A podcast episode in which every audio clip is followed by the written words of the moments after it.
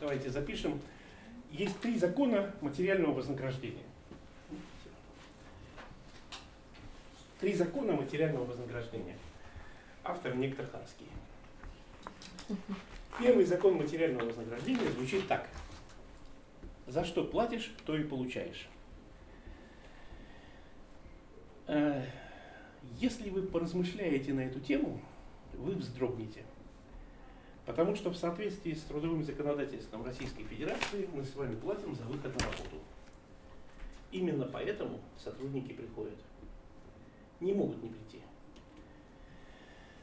За что платишь, то и получаешь. Знаете, что страшное в этом законе?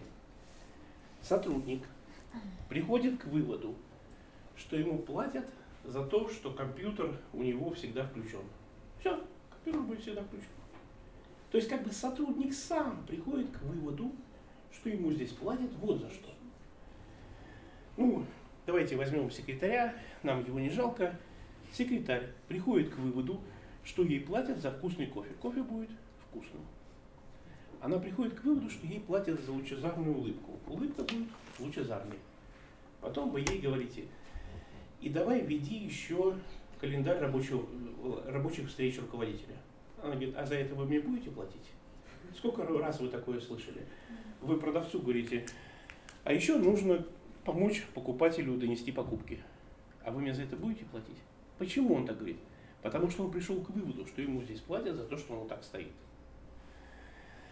За что платишь, то и получаешь.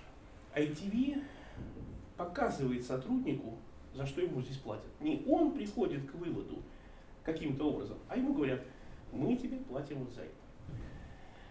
Итак, первый закон материального вознаграждения. За что платишь, то и получаешь.